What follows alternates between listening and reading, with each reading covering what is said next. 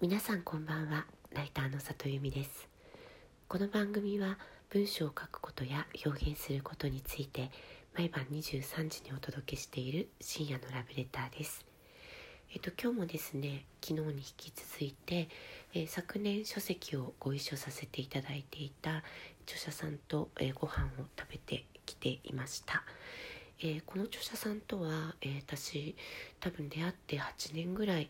経つんですよね。で当時私はまだファッション誌のライターで出会っていてある、えっと、勉強会で、えー、私は、えっと、講座生として聞きに行っていて、えー、彼は、えー、そこの現場の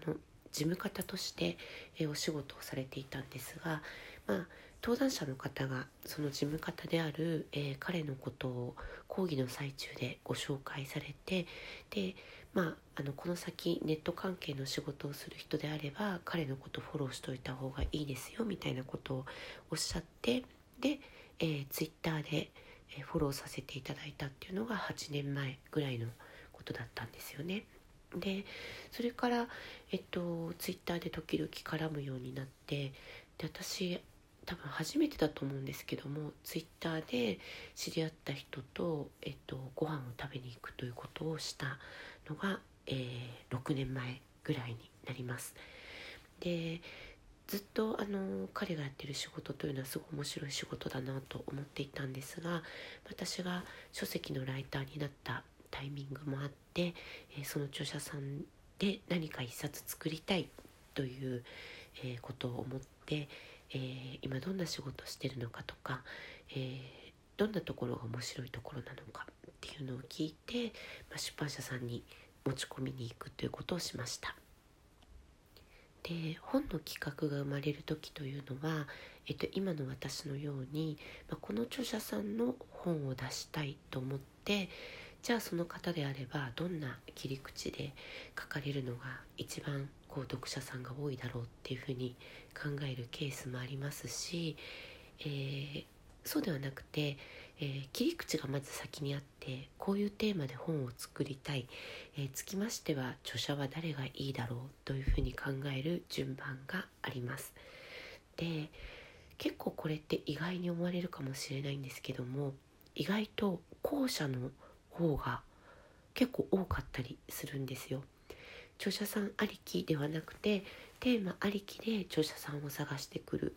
というような、えー、順番で、えーと、本が企画されていることって結構あるなというふうに思います。この辺りがこう書籍の面白いところだなと思ってましてこれってなんか漫画とかコミックエッセイではあまりないらしいんですよね。漫画とかコミックエッセイって結構担当さんと漫画家さんのつながりがすごい強くて、えー、割とずっと同じ編集の担当者さんが、えー、漫画家さんにずっとついたりするらしいんですよ。そうすると当然その作家さん漫画家さんありきの企画になってくるんですけれども、えー、そうですねビジネス書とか自己啓発本とか健康本とか美容本とかファッション本っていうのはテーマが先にあってから著者さんを探してくるということが結構あったりします。なので、えっと、著者になりたいとか本を作りたいっていう方は私はよよくあのおすすめしているのは、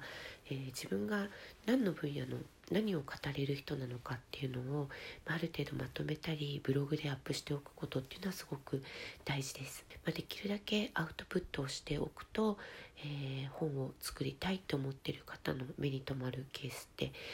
えー、多いのかなと思ったりしています。えー、皆さん今日も来てくださってありがとうございます。また明日も23時にお会いできたら嬉しいです。ライターの里由美でした。皆さんおやすみなさい。